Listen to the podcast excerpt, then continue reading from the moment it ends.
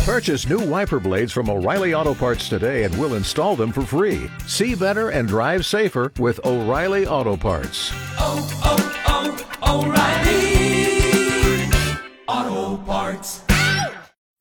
Here's some of what you missed on the McKay in the Morning Show with Danielle Tafano. So this doesn't really do anything for you, but it's good to know just a random fact. Only 5% of the calls routed to fire departments in the United States are for actual fires.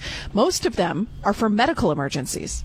It's really bizarre. I was thinking about that the other day. I always see the ambulance leaving first and then a fire truck maybe um, you know 40 seconds behind it.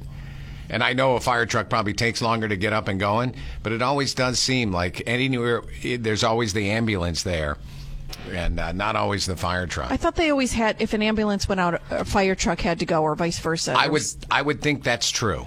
Definitely true. But I still think that, you know, more of them you see either, you know, them bringing one of the beds in to roll them out. As If oppo- anybody is a fireman and wants to let us know, specifically if you're a single male fireman between No, I no, don't know, no. like Susie late and I 30s, are early happy. 40s, you Susie wanna Oh. and let I us are know. happy. Don't throw that out there. I'm not looking for a single fireman anymore. What's your name? Kevin. Every time there's a medical emergency, does the fire engine truck have to go with? It doesn't have to. It depends on the department what policy they have. Now our department runs either the engine or the truck on 'em, Uh, every ambulance call there is now. You do take a fire truck with you? We do, yeah. And Okay. I, I know a department that that doesn't. Thank you so much. Appreciate it, Kevin. Thanks.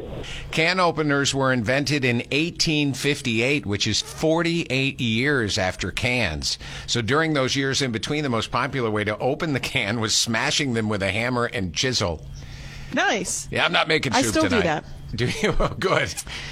You know, this is kind of gross. Your rectum has similar cells to your mouth, which is why spicy foods can burn on the way out just as much as they do on the way in.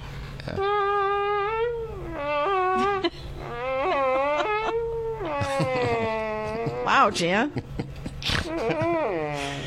It is the other reason that so much you know what comes out of Jan's mouth. There are only two companies with a perfect triple A credit rating. Okay, you want to take a guess at either of those, Jan? Two companies with a perfect triple A credit rating. Who would they be? One of them we've already talked about today. That's right. Think of vaccines. You see. Oh, I was going to say Radio Shack, but okay. Yeah, Um, okay. That's why there's only two left. Show's Vi- over at uh, 10, Jan. Pfiz- Pfizer. No, Johnson and Johnson Okay. and Microsoft. Triple A credit ratings. The only two. Ant- Antarctica gets about 4D4. Let me start that over. Well, well, I well. believe I just turned off. Antarctica gets about 44,000 tourists a year, which is up from 5,000 tourists a year back in 1990. That's good. 44. 44. You know what happens Friday? I think our batteries are running low. If you could drop another Duracell in there, we'd be fine for the rest of the day. Perfect. Waking you up with Scott McKay and Danielle Tafano.